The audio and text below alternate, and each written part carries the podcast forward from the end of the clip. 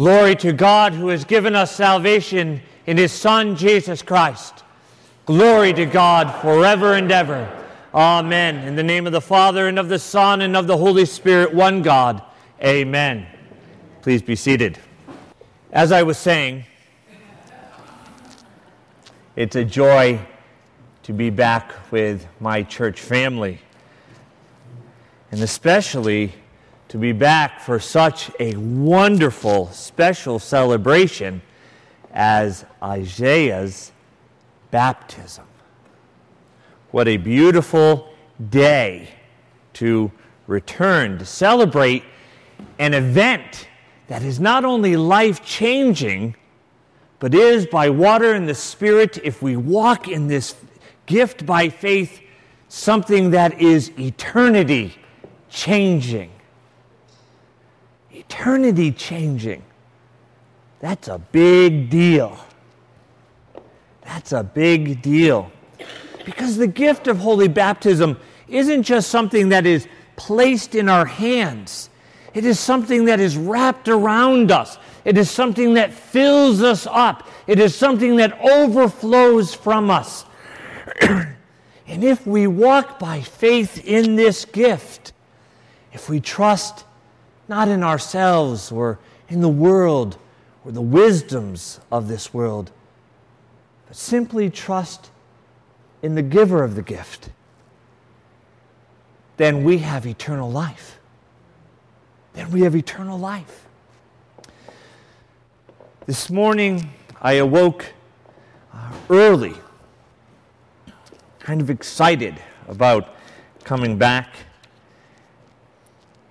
And I went downstairs and said some prayer. And then I decided I wanted to get the word out of how thankful I am to God that He has found me worthy to enter His house once again and to celebrate the holy mysteries. And so I went to the place where you could, almost as if you were on a mountaintop overlooking a city, yelling and everyone could hear you. I went to Facebook. and as I opened it, there was a picture of a young woman, a little bit older than Isaiah, coming out of the waters, and it says, God's love has made me new. God's love has made me new. I can say that this is true about the past two months for myself, that God's love has made me new. And today, God's love will make you new forever. And so I took that picture and I wrote this.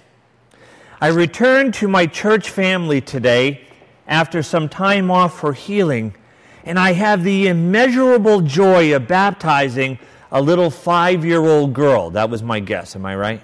Four year, see, you look older already. Four year old girl. This is God's gift to her. Today, she becomes his child. If she receives this gift in faith, trusting not in herself or the world, but simply in Jesus, it will be not just a life changing event, but an eternity changing event. What a God we have.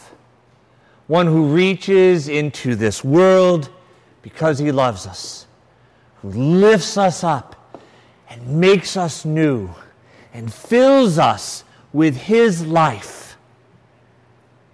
This is our God. And today, our God makes you, in a special way, Isaiah, His child, His daughter forever.